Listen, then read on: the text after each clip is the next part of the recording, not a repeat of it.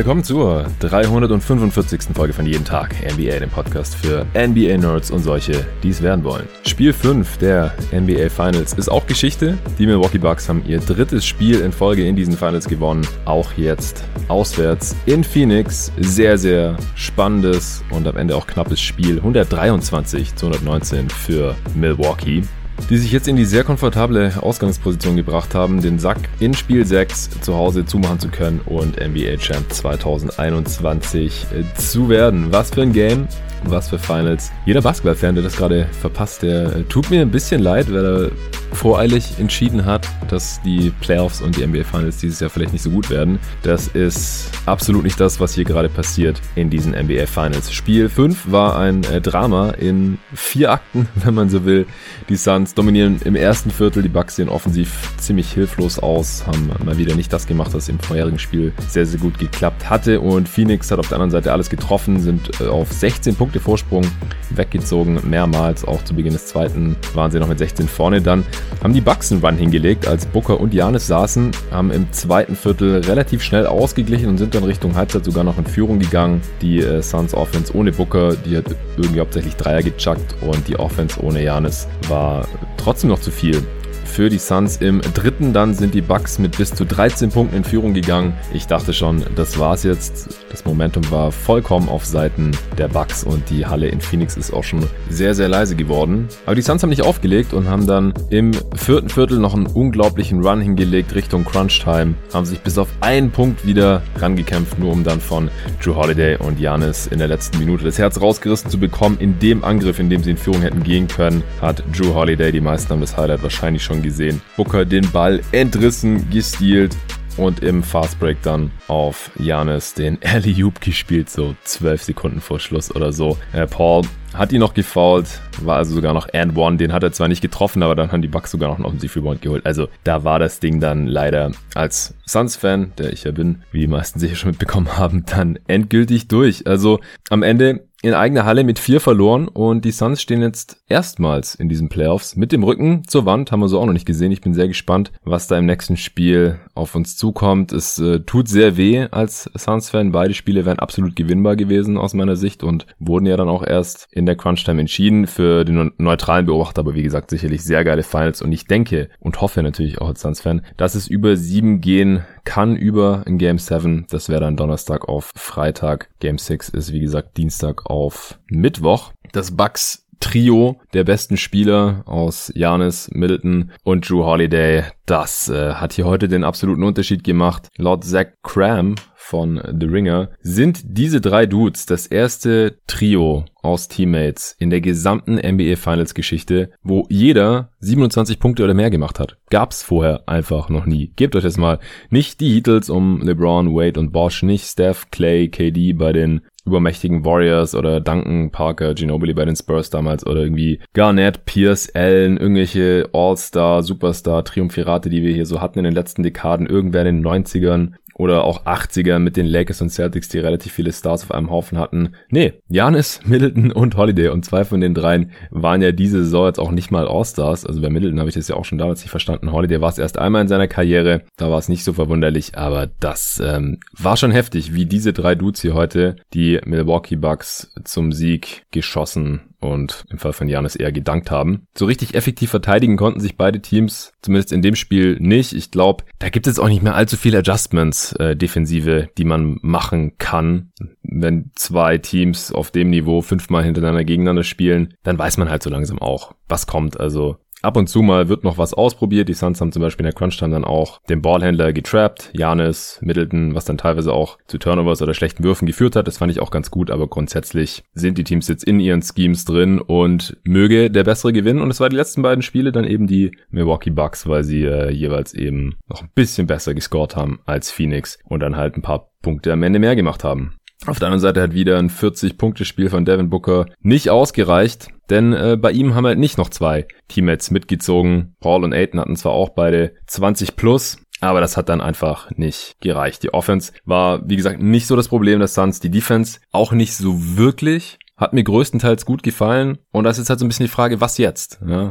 Wie kann man Spiel 6 gewinnen? Ich werde mich der ganzen Sache gleich noch im Detail widmen, werde mich hier am Spielverlauf entlanghangeln. Wie ihr das schon gewohnt seid, jetzt nicht so super ausführlich. Ich habe jetzt auch leider wieder erwarten keinen Gast hier drin. Ich hatte eigentlich geplant, direkt äh, nach dem Spiel mit Gast aufzunehmen. Dann haben wir das nochmal verschoben auf den Abend. Letztendlich äh, musste Arne mir dann leider spontan doch absagen. Es tut ihm sehr leid. Er kann noch nicht wirklich was dafür. Und deswegen äh, haue ich das Ding hier jetzt äh, spät am Sonntagabend noch allein für euch raus, damit ihr dann am Montagmorgen das Ding auf den Ohren habt. Ja, vorher gibt's noch kurz Shoutouts für vier neue Supporter, die dieses kleine Podcast-Projekt jeden Tag NBA jetzt auch finanziell unterstützen und zwar auf steadyhq.com slash jeden Tag NBA. Wir haben zwei neue Bankspieler im Team jeden Tag NBA. Das ist die günstigste Mitgliedschaft, die man abschließen kann. Jones P ist am Start und Christoph Wolfrath ebenfalls. Vielen Dank euch Jungs, dass ihr hier mit drei Euro im Monat jeden Tag NBA ab sofort unterstützen werdet. Beide auch direkt für ein ganzes Jahr. Das äh, verschafft mir ein kleines bisschen mehr Planungssicherheit. Außerdem sind noch zwei neue Starter ins Team jeden Tag NBA gestoßen. Seit den letzten Shoutouts hier Vincent Klim auch direkt für ein ganzes Jahr. Vielen Dank dir, Vincent. Und Jordanis Papadopoulos ist auch mit drin als Starter. Tausend Dank. Damit stehen wir jetzt bei 348 Supportern bei der 345. Folge. Wir sind noch bei einem Net-Rating von plus drei. Freut mich riesig und mich würde es natürlich auch freuen, wenn hier über die nächsten Tage und Wochen noch der eine oder andere dazukommt, denn es werden noch viele, viele Folgen hier dazukommen, bevor ich dann im August endlich mal wieder in Urlaub gehen kann. Erst natürlich noch ein, zwei Finals-Spiele müssen hier gecovert werden, das ist klar. Dazu gibt es jetzt in der kommenden Woche einen Haufen Draft-Content, allein vier Pots der kommenden Draft, ein für alle interessanten Big Prospects, ein für die ganzen Wings, ein für die Guards und Ende der Woche dann die Mock Draft traditionell zusammen mit David. Für die anderen drei Pots habe ich mir auch jeweils einen absoluten Draft-Experten und Scouting Veteran reingeholt, damit die mir und euch ein bisschen was erzählen können, auf welche Spieler da zu achten ist jetzt hier in der übernächsten Woche Donnerstag. Da ist dann die Draft, da wird es natürlich auch ein Recap zu geben. Davor gibt's allerdings auch nochmal eine Handvoll weitere Pots. Habe ich im letzten, in der letzten oder vorletzten, jedenfalls in einer der letzten Folgen habe ich da ausführlich drüber gesprochen. Was hier noch alles ansteht, eine Mock-Off-Season, die bestimmt mindestens zwei Teile werden. Dann noch ein, zwei Folgen Answering Machine, eine allein zur NBA Draft und dann nochmal eine normale, wenn es klappt, mit dem Nico zusammen ist noch angepeilt. Und dann ab dem äh, 2. August, ich glaube, ich habe hier im Pod schon mal fälschlicherweise 1. August gesagt, weil es ja sonst immer der 1. Juli ist, aber es ist tatsächlich ab dem 2. August 18 Uhr Ortszeit, das heißt bei uns ab 0 Uhr, also streng genommen erst ab dem 3. August, beginnt das Free Agency Moratorium, wo dann auch die News auf uns einprasseln werden, welche Free Agents sich mit welchem Team schon einig sind. Unterschrieben werden darf ja dann erst ein paar Tage später was. Und Trades wird sicherlich auch geben um den Draft Day, um das Free Agency Moratorium herum. Und das wird hier dann natürlich auch noch alles Folge für Folge besprochen, diskutiert, analysiert für euch. Und wenn ihr sagt, das gefällt mir, ich würde gerne meinen Teil dazu beitragen, dass es das auch noch in der nächsten Saison und hoffentlich noch viele, viele weitere Saisons geben kann, dann schaut mal vorbei auf steadyhq.com slash jeden Tag NBA oder jeden Tag NBA.de, dann werdet ihr auch direkt zur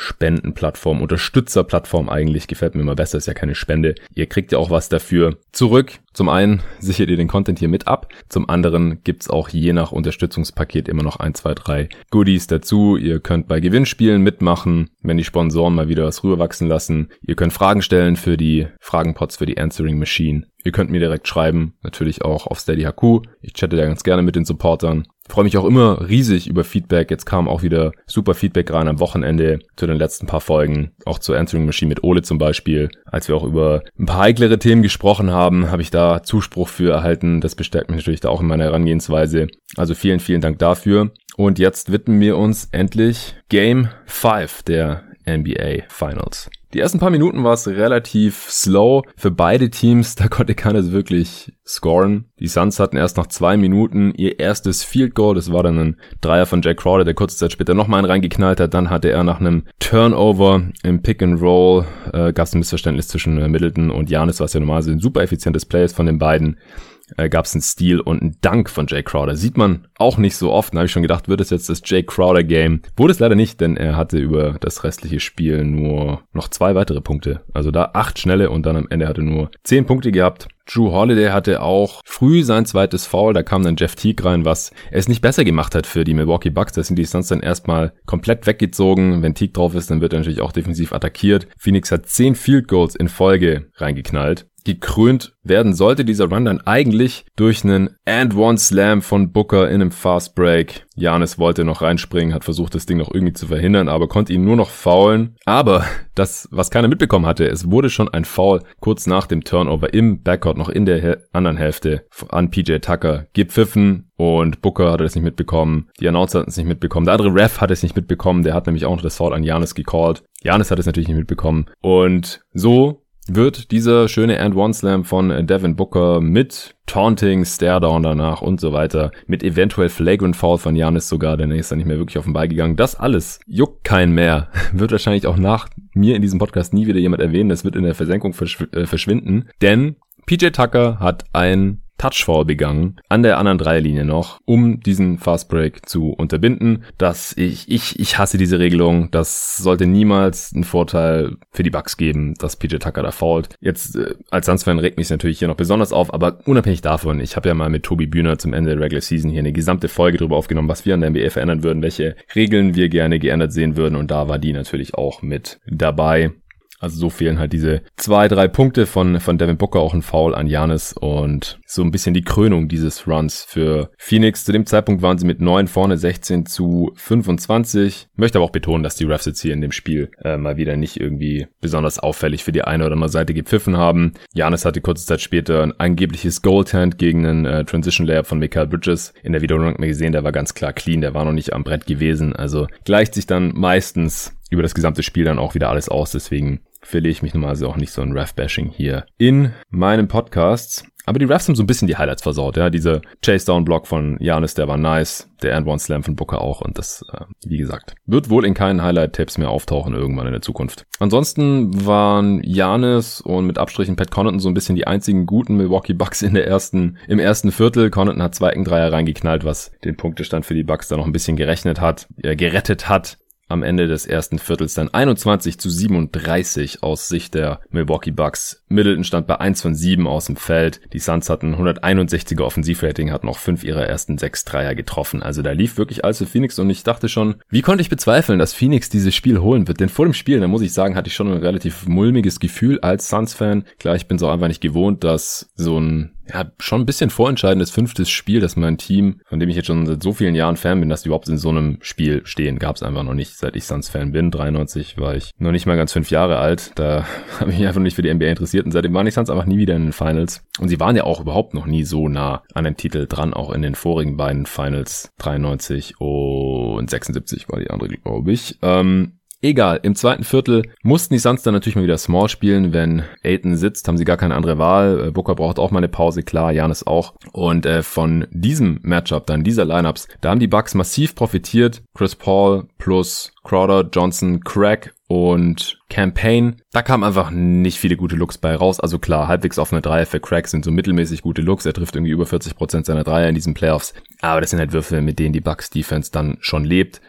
Und die Suns haben erstmal sechs Dreier gechuckt und einen davon getroffen. Das war dann ein kleiner Breakdown in der Bucks Defense. Also, ich habe vorhin gesagt, dass die Defense über weite Strecken auf beiden Seiten vollkommen in Ordnung war und auch gut war. Also, dass halt die jeweils äh, 100, über 130er Offensivratings oder 65 Prozent True Shooting beider Teams überhaupt nicht irgendwie die defensive Qualität dieses Matchups widerspiegelt. Aber es gab natürlich hier und da mal kleine Breakdowns und so auch für die Bucks. Im zweiten Viertel haben sie Chris Paul Mutterseelen allein an der Dreilinie stehen lassen und den knallt er dann natürlich auch rein. Aber unterm Strich ist äh, dieses Smallball Lineup der Suns mal wieder komplett untergegangen und das halt, obwohl Janis nicht gespielt hat. Lopez war drauf, der war dann auch mal wieder erster in Transition für einen Dank. Das haben wir in dieser Serie wirklich schon mehrmals gesehen. Das, das kann aber nicht sein. Und ich hätte mir da schon ein bisschen mehr erhofft über das gesamte Spiel über, was den, das Effort-Level der Suns angeht. Das war nicht konstant bei 100% oder 110% oder wie man das jetzt auch immer betiteln möchte, wie es äh, bei den Bucks halt teilweise in deren Heimspielen war. Und klar, am Anfang haben die sich gleich ein bisschen in Rage gespielt und äh, halt alles getroffen und waren heiß und bei den Bucks ging offensiv nix, weil die halt auch seltsame Sachen gemacht haben. Da hat Drew Holiday irgendwie im One-on-One gegen Cam Johnson aufgepostet. Äh, das hat nicht geklappt, hat einen Offensivrebound geholt, hat rausgekickt zu Janis an der Dreilinie, der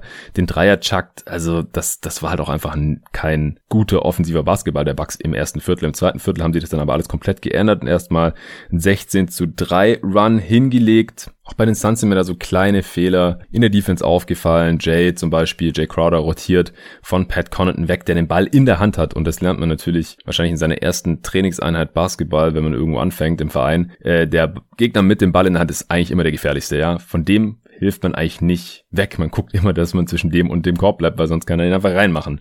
Und Jay Crowder rotiert halt von Pat Connaughton weg, der frei in der Dreilinie steht und denkt, hey, wieso bin ich frei? Und äh, netzt das Ding einfach ein. Zum 42 zu 42, da war das Spiel halt schon wieder ausgeglichen. Da war diese 16 Punkte Führung der Phoenix Suns schon wieder Geschichte gewesen. Da ging es so ein bisschen hin und her. Chris Paul hat dann auch mal von Drew Holiday den Ball weggestealt, auf einen Dreier von Cam Johnson gepasst, der das Ding reingeknallt hat. Aber unterm Strich, also Booker war dann auch wieder drin es war dann zu viel ISO von Phoenix. Ob, egal ob es jetzt Campaign war, die Bugs äh, switchen am Perimeter nach wie vor alles. Das heißt, man stellt irgendwelche Blocks, kann sich dann das Mismatch da aussuchen. Das hatten wir die letzten Games ja auch schon alles oder Booker. Und dann wird da schön in die ISO gegangen, wo dann schon noch effizient gescored wird. Aber die Offense stagniert dann halt so ein bisschen. Und bei den Bugs, da wurde der Ball ein bisschen mehr laufen gelassen. Da wurden verschiedene Sachen ausprobiert. Und man wurde halt auch out hustelt, wie ich es gerade schon angesprochen habe. Das war schon relativ offensichtlich. So einmal zum Beispiel, hat Bobby Portis zwei Offensivrebounds hintereinander geholt und nach dem zweiten dann and one gegen Aiton gefinisht. Jay Crowder stand da auch noch rum und Chris Paul auch noch. Der hat im Prinzip gegen drei Phoenix Suns, von denen einer auch noch deutlich größer und athletisch ist als er selber, mehrere Offensivrebounds eingesammelt. Das, das kann halt einfach nicht sein. Paul ist natürlich super hyped up. Im nächsten Angriff dann direkt mal den Corner 3 reingeknallt. Und so hatten die Milwaukee Bucks zur Halbzeit, nachdem sie im ersten Viertel ein 88er Offensivrating gehabt hatten, zur Halbzeit dann 130er. Also das zweite Viertel von denen 43 zu 24 mit 19 Punkten gewonnen. Da wurde dann auf Twitter auch viel diskutiert. Da hätte Devin Booker früher reinkommen sollen. Der saß irgendwie sechs Spielminuten auf der Bank. Also ich glaube, erstens wollte Williams ihn früher einwechseln. Also er hat sehr früh einen Timeout genommen. Also manche haben auch kritisiert, er hätte früher einen Timeout nehmen müssen bei dem Run. Der hat schon nach zweieinhalb Minuten im Viertel einen Timeout genommen. Die Bucks haben einfach so schnell so viel gescored und die Suns halt nicht mehr, dass der Vorsprung so schnell weg war. Und dann, dass er da Booker noch nicht wiederbringt nach anderthalb Minuten, das ist, oder nach zweieinhalb Minuten, das ist eigentlich völlig klar. Und dann wollte er ihn, ich glaube, der stand da relativ lange an der Seitenlinie schon rum, aber es gab halt keine Stoppage. Und dann saß er halt, also er saß ja nicht mehr sechs Minuten, sondern er war halt sechs Minuten im Endeffekt draußen. Ja, ein bisschen früher, vielleicht nimmt man dann zur Not nochmal ein Timeout, aber das war jetzt für mich glaube ich, hier nicht spielentscheidend. Booker hat ja am Ende des Spiels auch 41,5 Minuten gespielt. Vielleicht müsste er eher so auf 44 kommen, wie Middleton, der auch 44 gespielt hat. Holiday hat auch mehr gespielt mit 42. Ja, wohl im Endeffekt 25 Sekunden mehr. Also viel mehr geht halt auch wahrscheinlich nicht, vor allem wenn man so eine Last trägt. Also dass jemand wie Kevin Durant 48 Minuten durchzockt, das äh, war nicht umsonst so verwunderlich, weil man sieht es halt normalerweise nicht. Aber ja, die Suns haben sich da so ein bisschen die Butter vom Brot nehmen lassen in diesem zweiten Viertel und vor allem Drew Holiday war halt richtig, richtig stark. Auch da im zweiten Viertel hatte zur Halbzeit dann schon 18 Punkte und 7 Assists zur Halbzeit, ja. Janis hatte 12 Punkte und 4 Assists. Middleton war noch relativ blass mit 9 Punkten, aber der kam dann in der zweiten Halbzeit Booker hatte auch schon wieder 15 zur Halbzeit. Der Andre Ayton war auch wieder gut im Game, 12 Punkte. 4 von 5 aus dem Feld, 4 Rebounds. Und Jay hatte schon seine, Jay Crowder hatte schon seine 10 Punkte voll. Chris Paul mit 9 Punkten und 6 Assists, auch mit einem soliden Game zu dem Zeitpunkt. Wieder ein bisschen seltsam, dass er nur 15 Minuten in der ersten Halbzeit gespielt hat. Aber dazu komme ich gleich auch noch. Aiton hat, obwohl er zur Halbzeit schon bei 4 von 5 stand, hatte in der ersten Halbzeit ein äh, Easy Layup daneben gelegt gehabt und in der zweiten Halbzeit hat er noch so ein paar Dinger gehabt. Also ist vielleicht ein bisschen unfair von ihm zu erwarten, vor allem weil er aus der Float Range dann so gefühlt alles getroffen hat, dass er dann halt auch die ganzen Layups und vermeintlichen Dunks auch noch alle reinmacht und dann irgendwie am Ende 100% Field Goal Percentage hat. Aber es war schon ein bisschen frustrierend, wie er teilweise die Dinge da liegen lassen hat und so hat auch gleich zu Beginn des dritten Viertels. Dann ist mir wieder ein kleiner Breakdown von Jack Crowder aufgefallen, der an der Dreilinie eigentlich äh, Chris Middleton verteidigt. Der Ball wird zu Janis, der an der Dreierlinie steht, neben Middleton, so zwei Meter links von ihnen auf dem linken Flügel, geswingt und Crowder rotiert von Middleton weg auf Janis an der Dreierlinie. Ist natürlich vollkommener Bullshit. Janis sieht es, spielt einen schnellen Bounce Pass auf Middleton, der dann einen halbwegs freien Dreier, äh, also Bridges und Crowder kommen dann noch so zum Late Contest. Viel zu spät natürlich für so einen äh, Shooter wie Middleton, der das Ding dann reinknallt. Also wie gesagt, so ganz tight waren da die Rotations, vor allem bei Jay Crowder in dem Spiel nicht so richtig, vor allem in der Dreierlinie. Dann hat Middleton gleich noch einen äh, sehr, sehr toughen Pull-Up-Midranger von der rechten Baseline über Aiden reingeknallt. Dann nochmal einen über Chris Paul,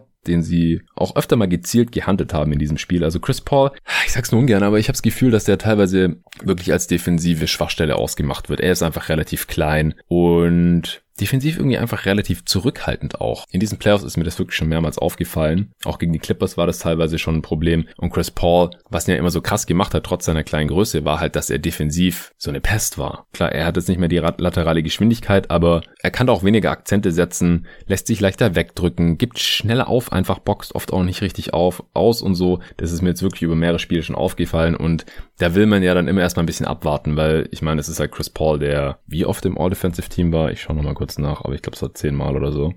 Neunmal. Neunmal All-Defensive Team Chris Paul. Ja, nicht der weiß ja letzter Schluss, aber wenn der dann halt mal ein paar Playoff-Games, vor allem nachdem er Covid hatte und so, nicht so ganz stark aussieht, dann will ich nicht gleich sagen, hey, Chris Paul ist jetzt ein schlechter Defender, den die gegnerische Offense huntet. Aber es ist halt mittlerweile irgendwie leider oft so, habe ich den Eindruck. Devin Booker hat Phoenix dann im Spiel gehalten, ähnlich wie im letzten, einfach unglaubliche Tough Shots reingemacht, auch immer wieder zum Korb gekommen, was halt gegen diese Milwaukee Bucks Defense wirklich nicht easy ist. Booker heute mit 8 von 8 direkt am Ring und dann wirklich verrückte Finishes dabei, dafür nur, das sind das 7 von 21 bei allen anderen Zweiern, also Floater Range und Mid Range.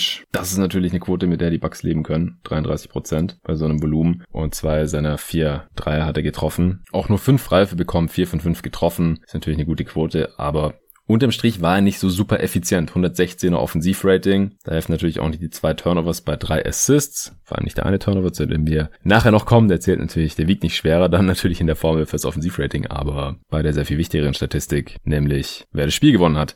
Aber Booker, also wirklich sehr, sehr starkes Spiel und ich verstehe nicht ganz die Kritik, die ähm, zum Beispiel werte amerikanische Kollege Matt Moore derzeit auf äh, Twitter so von sich gibt, dass Booker zu viele Würfe genommen hat oder irgendwas, weil er musste so oft Bailout-Shots nehmen, Würfe nehmen, wo einfach kein anderer Phoenix Suns-Spieler einen besseren Wurf hinbekommen hätte. Also ich glaube, da müssen wir uns nichts vormachen. Klar, es gab mal ein, zwei Pässe, die er vielleicht nicht gesehen hat, ja, wo ein relativ freier Dreier für Bridges oder Payne oder Crowder oder so drin gewesen wäre. Habe ich schon auch gesehen. Vielleicht muss er da ein bisschen mehr die Balance finden noch. Vielleicht sollten die Suns ein paar mehr Dreier nehmen, wenn die Quote so gut ist wie heute. Aber er hat effiziente 40 Punkte gemacht. Also da gibt's einfach nicht besonders viel dran zu rütteln. Er hatte aber trotzdem seine Probleme auch gegen äh, Drew Holiday, der immer wieder auch auf ihn geswitcht ist. Holiday hat im letzten Spiel ja auch schon teilweise den Booker verteidigt, heute auch immer wieder Chris Paul, äh, vor allem am Anfang dann wieder Booker.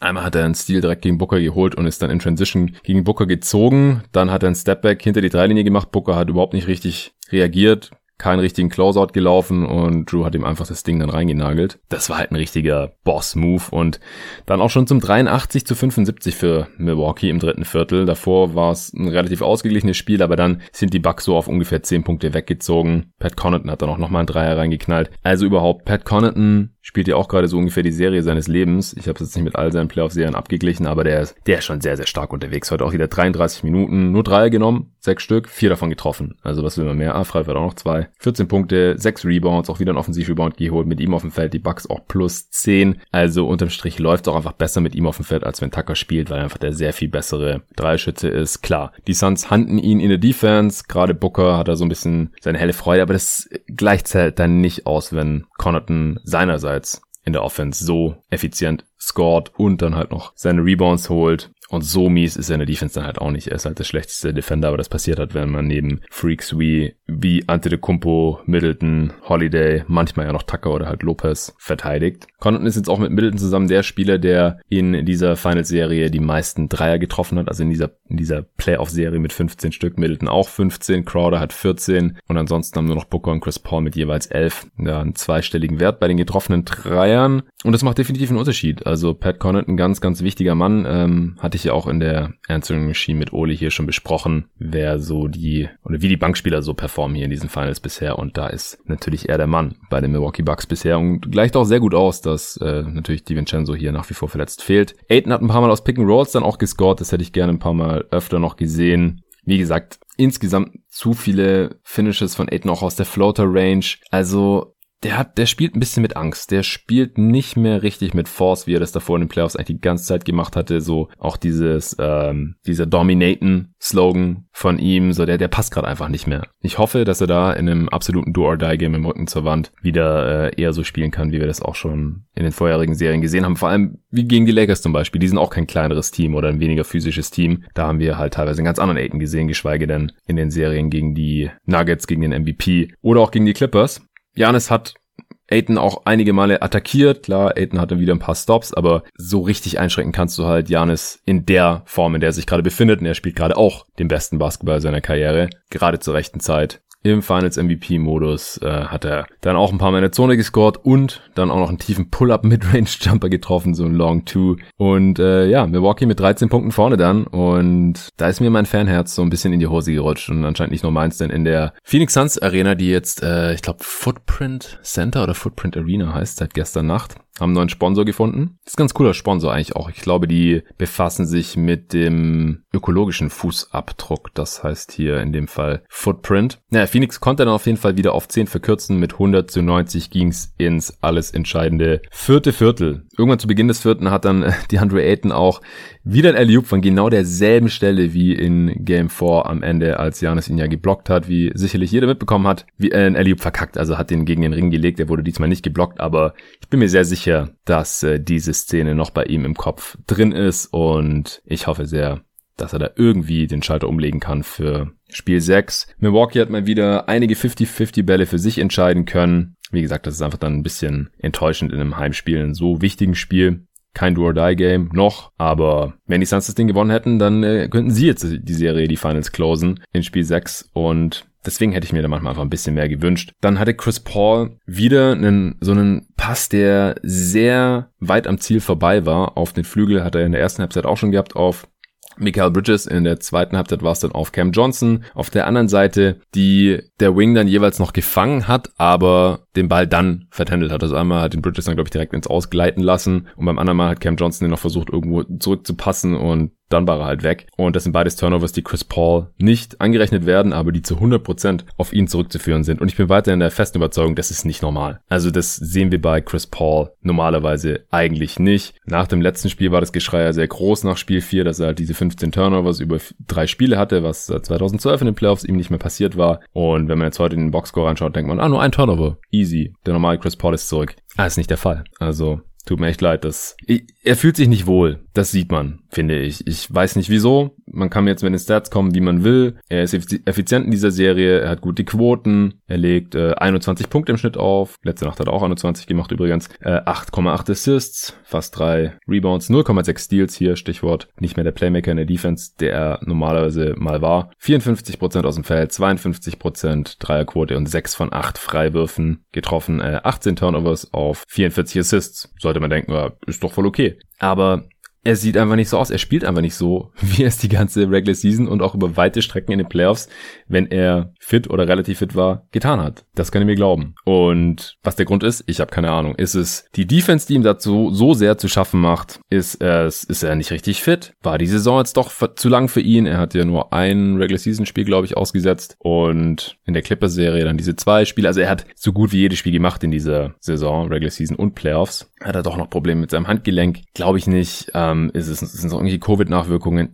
Keine Ahnung, ich, ich kann es euch nicht sagen, aber es sieht für mich nicht so aus, als würde er sich zu 100% wohlfühlen und könnte sein Game durchziehen. Hassan hat mich auch auf Twitter gefragt, dass er gespannt ist, was ich hier im Pod sage, ob Chris Paul diesem Spiel seinen Stempel aufdrücken konnte und ich würde halt sagen, nicht so richtig. Da haben halt die letzten 10% gefehlt, die Drew Holiday und Chris Middleton natürlich Janis aufgedrückt haben, auch Booker meiner Meinung nach und von Chris Paul müsste das eigentlich kommen. Er müsste theoretisch der zweitbeste Spieler in dieser Serie sein, nach Janis, wenn man sich sein Standing so anschaut oder wie einfach in dieser Regular Season oder halt auch noch nach Spiel 6 der Western Conference Finals oder nach Spiel 1 dieser Finals-Serie eigentlich noch gesehen wurde. Nach Spiel 1 war Chris Paul der Finals MVP Frontrunner, wenn es sowas nach einem Spiel überhaupt gibt. Aber klar, die Leute fangen natürlich an darüber nachzudenken. Nach Spiel 2 war es dann für mich schon Booker. Nach Spiel 3, dass die Suns verloren haben, waren die Suns noch Favorit. Da haben dann manche gesagt, eigentlich müsste es Aiden werden, denn äh, wenn er Foul Trouble hat, dann verlieren die Suns mit 20.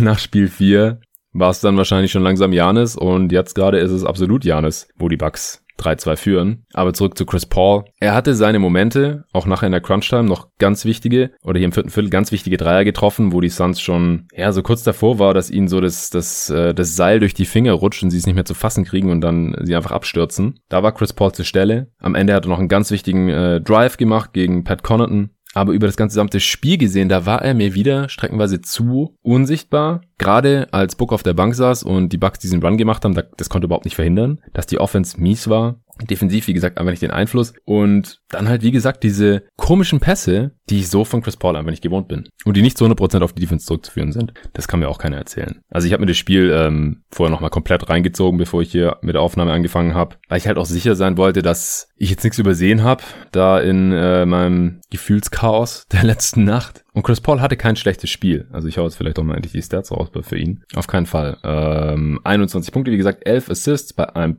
Turnover offiziell, 5 Fouls am Ende, bei 9 von 15 aus dem Feld, alle drei Dreier getroffen, keine Pfeife gezogen. Ein Block hat er auch noch gehabt, kein Stil. Aber in so einem wichtigen Spiel, da würde ich mir halt, wie gesagt, noch ein bisschen mehr hoffen von einem Chris Paul, vom Point Guard. Es war kein Point Guard Spiel. Das muss jetzt im nächsten Spiel einfach mal kommen, weil ansonsten war es ein bisschen enttäuschend hier in diesen Finals. War es ein geiler Run, natürlich eine geile Saison. Die Suns sind noch schon, jetzt schon viel weiter gekommen, als man realistisch erwarten konnte, zwei Spiele in Finals gewonnen und so weiter. Äh, da kann man dann drüber sprechen, wenn es soweit sein sollte, nach Spiel 6 oder nach Spiel 7 oder vielleicht auch nie, wenn die Suns doch noch irgendwie in 7 die Championship holen sollten. Aber man, man muss auch über dieses Spiel sprechen, natürlich von Chris Paul und das war wieder nicht zu 100% der Chris Paul, den man kennt und, und den ich auch gerne mal sehen würde wieder.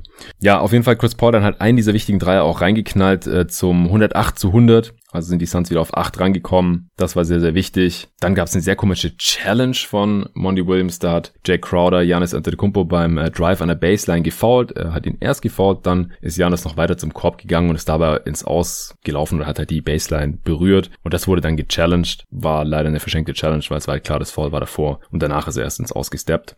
Aber gut, war auch sowieso ein Non-Shooting-Foul, also war alles nicht ganz so sinnvoll. Ja, als dann Chris Middleton einen äh, Pull-up Midrange-Jumper über Jay Crowder mit Foul reingehauen hat zum 117 zu 107, da hatte ich als Fan schon relativ viel Angst. Das war, ich glaube, so ungefähr vier Minuten vor Schluss. Zehn Punkte in vier Minuten ist schon, schon schwer. Dann hat Chris Paul aber wieder einen Dreier reingeknallt zum 117 zu 110. Ich glaube, das war auch ein ganz schweres Ding über Pat Connaughton, wenn mich gerade nicht alles täuscht, der dann noch zum Closeout gekommen ist. Dann haben die Suns die ähm, Trap Defense gegen Chris Middleton ausgepackt. Das heißt, sie haben ihn hart gedoppelt an der Dreilinie.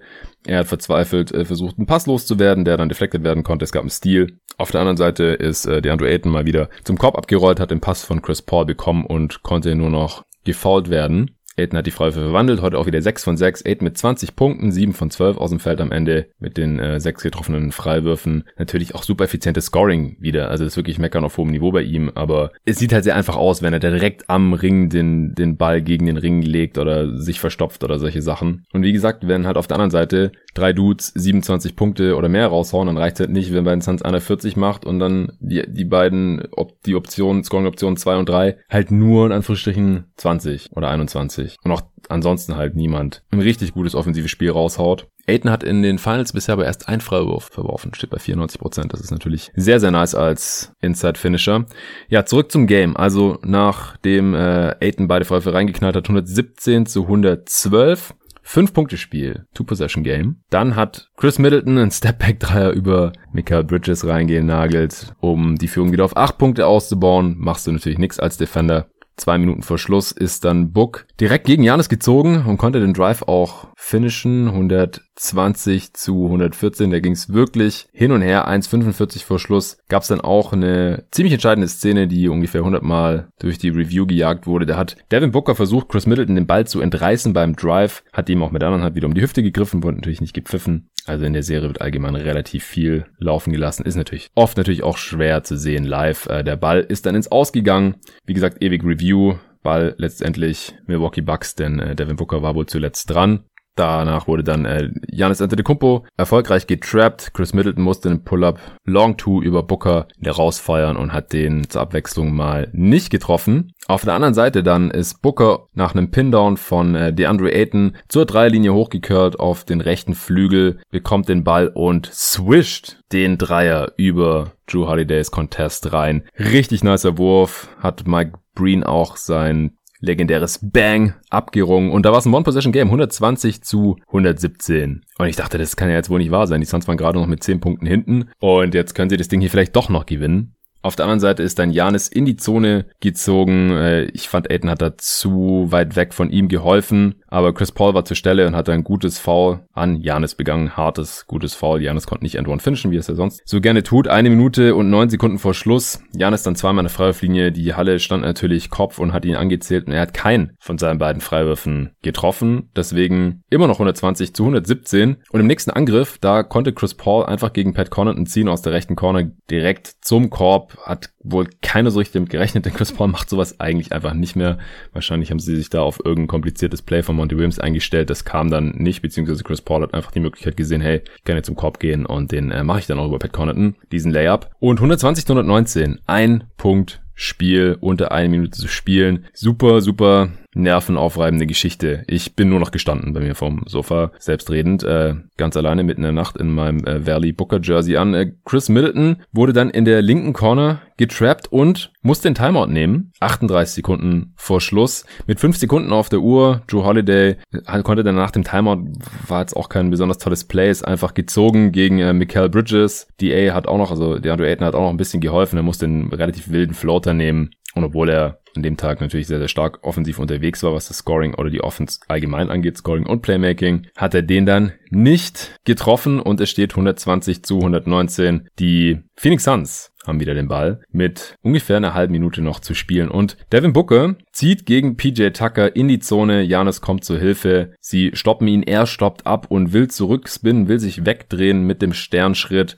und äh, wahrscheinlich den Ball auf Chris Paul dann rauspassen, aber Drew Holiday rotiert von Chris Paul weg in die Drehung von Booker rein und greift einfach mit beiden Armen aggressiv nach dem Ball und reißt ihn einfach nur weg. Booker fällt auf den Boden, bleibt erstmal liegen. Holiday sprintet nach vorne auf dem linken Flügel. Janis kommt angerannt als Trailer und weil alle Phoenix Suns relativ tief standen auch. Also alle standen entweder in der Corner oder in der Zone. Außer Chris Paul, der halt dahinter Holiday stand am linken Flügel. Der ist noch rechtzeitig hinten, aber ja, orientiert sich da leider kurz zu Holiday auf dem auf den linken Flügel, der an der Dreierlinie so langsam äh, abstoppt, weil könnte er den Pull-up-Dreier nehmen, so wie er an dem Tag unterwegs war, aber viel gefährlicher ist natürlich in dem Moment Janis Antetokounmpo, der da schon auf dem Weg zum Korb ist und Holiday macht mit, weiß nicht, zwölf Sekunden auf die oder sowas, was ziemlich krass ist und zwar spielt er einen LU-Pass mit einer Ein-Punkte-Führung. 12 Sekunden vor Schluss auf Janis. Das Ding sitzt. Janis slammt das Teil rein mit viel Kraft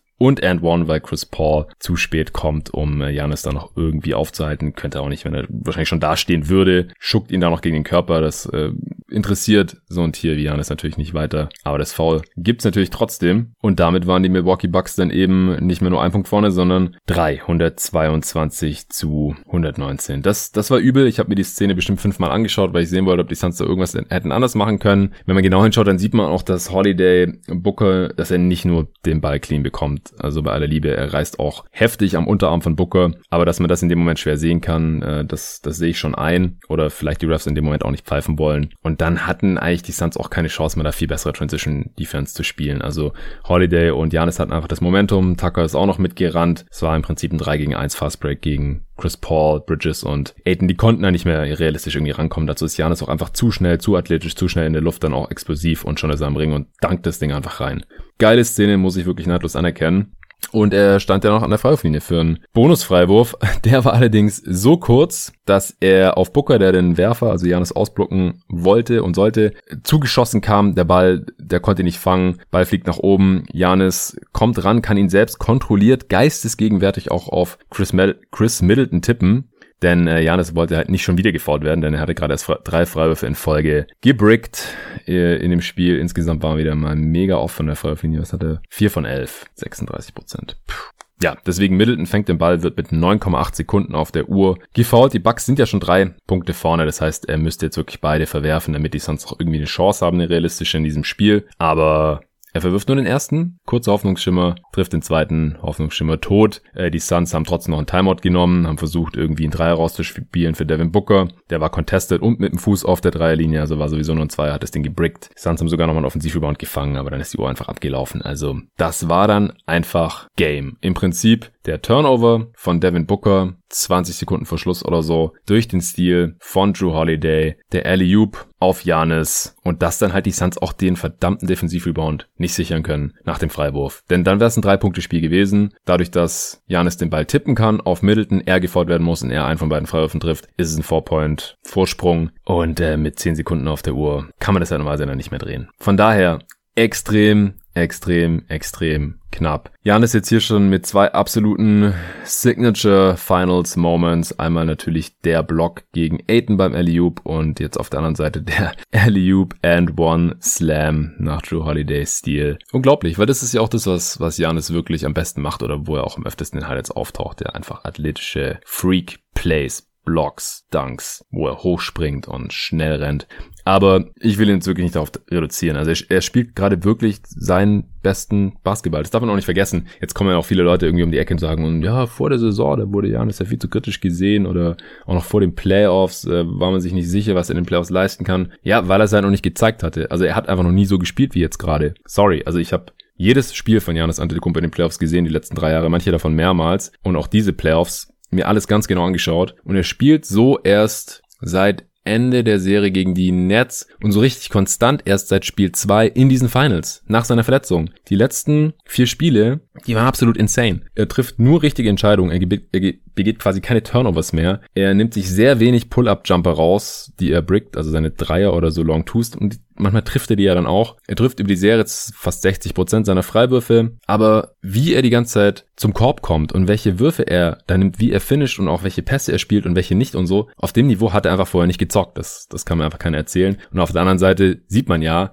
in der Crunch Time, das ist ja immer das große Fragezeichen bei ihm gewesen, da ist er halt schon noch auf die anderen zwei Dudes angewiesen ja, auf, auf Middleton und Holiday. Man braucht da keine, keine All-Stars, man braucht da keinen Kobe wie neben Shaq oder Dwayne Wade oder sowas. Ich denke, das haben wir jetzt gesehen. Da reicht ein Chris Middleton, der einigermaßen konstant ist in diesen Finals, jetzt nicht super effizient. Ich habe vorhin nochmal geschaut, über die fünf Spiele jetzt Offensivrating von 110. Ist nicht so richtig geil, aber es reicht halt, vor allem wenn dann halt Drew Holiday so jedes zweite Spiel offensiv oder vom Scoring her auch richtig liefert und, und die drei ansonsten halt auch fallen. Dann reicht es. Aber wir haben halt auch gesehen natürlich, dass, dass Janis da mal drei Freiwürfe bricken kann in, in der Crunch-Time oder so, aber er holt dann halt auch den Offensivrebound, den Tipp. Also es, er ist der beste Spieler dieser Finals, gar keine Frage. Er hat nochmal einen Schritt nach vorne gemacht und man kann offensichtlich die Championship gewinnen mit ihm als besten Spieler. Das war vorher die Frage, die man sich stellen musste und die hat er hier bisher beantwortet, außer die Suns drehen das Ding jetzt noch über die nächsten beiden Spiele, aber da würde es mich dann auch sehr wundern, wenn man danach sagen müsste, es lag an Janis und man braucht irgendwie einen Superstar-Ballhändler neben ihm. Das sieht aktuell nicht so aus. Also das Bucks-Trio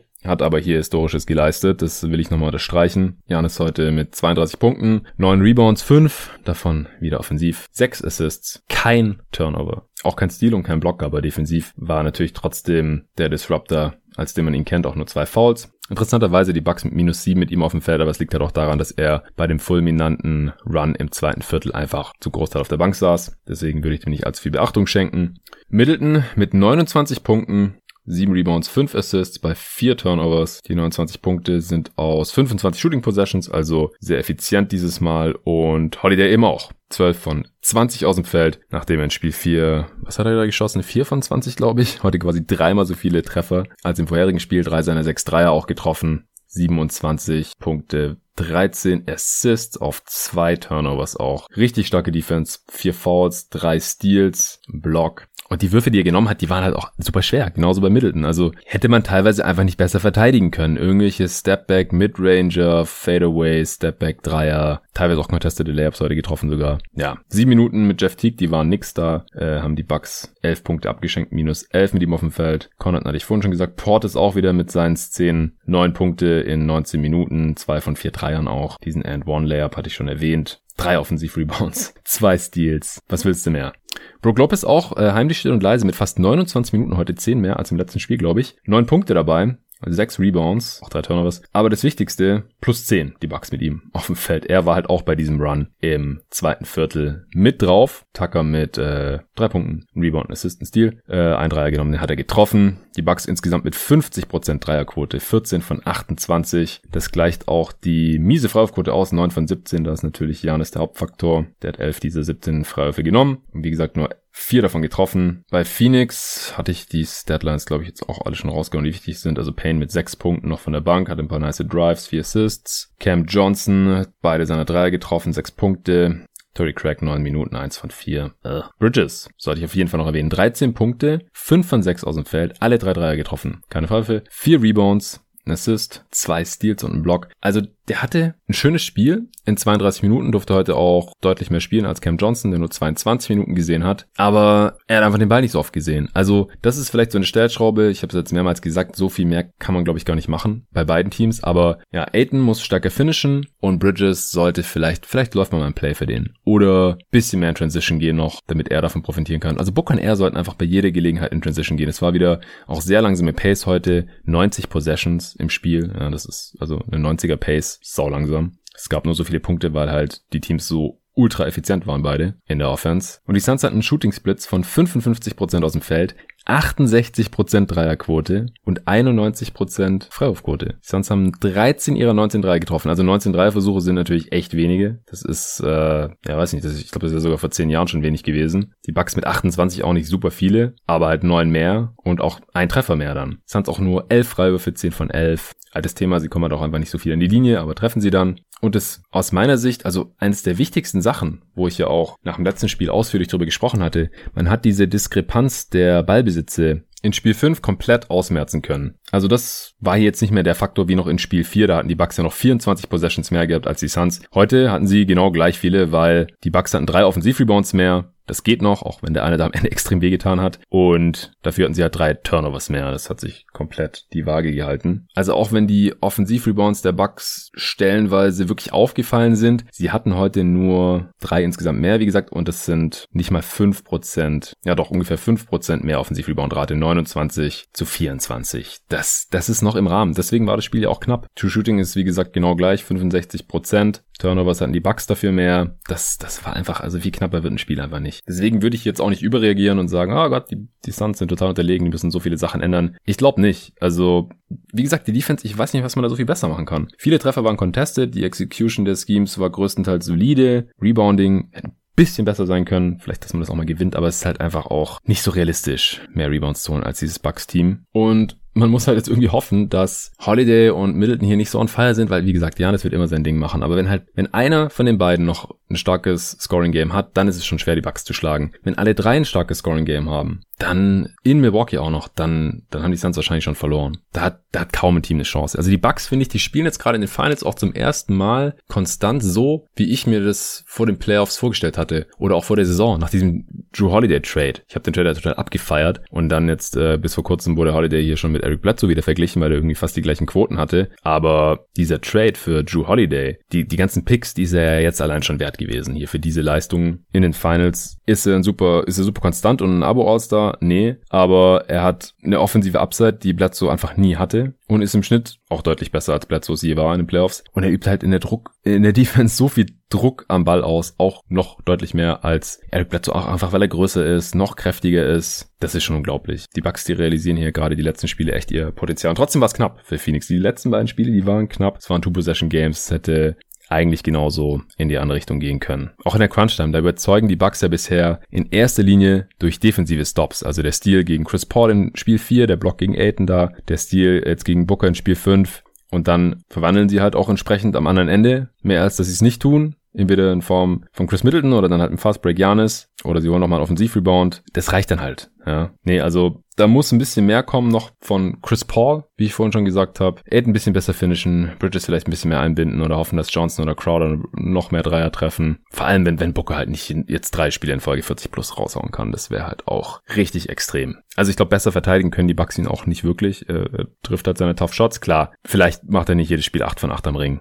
Aber so viel mehr habe ich jetzt, glaube ich, auch nicht mehr. Ah ja, genau, eine Sache noch, äh, weil ich ja auch vorhin schon erklärt habe, wieso Janis jetzt in den Finals gerade so krass ist wie noch nie zuvor. Er legt jetzt gerade 32 Punkte pro Spiel, 13 Rebounds, 5,6 Assists und über 61 Prozent aus dem Feld aus. Und damit ist er genau der einzige Spieler in der Geschichte der NBA Finals, der diese Zahlen raushaut. Und vor allem, also man kann es sogar auf 30, 10 und 5 runterschrauben und 60 Prozent aus dem Feld. Und dann ist er immer noch der Einzige. Also nur um das mal einzuordnen, wie gut Janis gerade spielt. Ja, ich werde morgen auch noch, äh, wenn ihr jetzt vermisst habt, dass ich mich hier mit jemandem austausche zu dieser Serie, dann schaltet auch morgen ein, 20 Uhr, Five, die Show, die fünfte Ausgabe.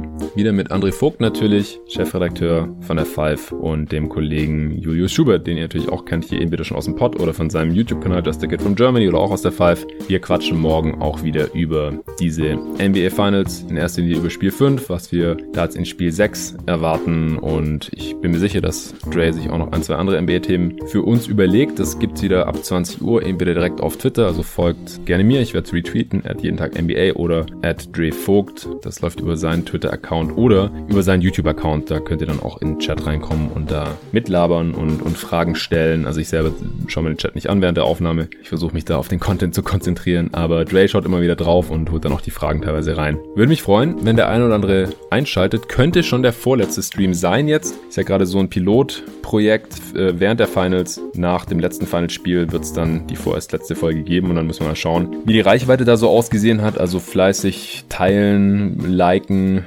abonnieren, was man da also machen kann auf YouTube und gerne auch Feedback geben. Also wir versuchen da jeden Stream besser zu sein als im vorigen. Sind da auch noch nicht so super erfahren drin, vor allem Julius und ich, was äh, so YouTube-Streams angeht. Aber macht Bock, ist mal ein anderes Format. Und wie gesagt, ich habe morgen die Gelegenheit da noch mit zwei Dudes über diese Finals zu quatschen. Also der Pod ist jetzt auch deutlich länger geworden, als ich befürchtet hatte. Aber ist ja in Ordnung, habt ihr ein bisschen was zu hören hier in der Nacht von Sonntag auf Montag oder eben morgen im Verlauf des Montags. Äh, vielen Dank fürs Zuhören. Danke nochmal an alle Supporter und Supporterinnen auf steadyaq.com slash jeden Tag NBA. Kannst auch du diesen Podcast unterstützen, wenn du Bock hast, dass es das auch noch nächste Saison und hoffentlich noch viele, viele weitere Saisons geben kann. Vielen Dank dafür. Und die nächste Folge ist dann schon zur NBA Draft mit dem Torben. Die gibt's wahrscheinlich am Dienstagabend dann. Bis dahin.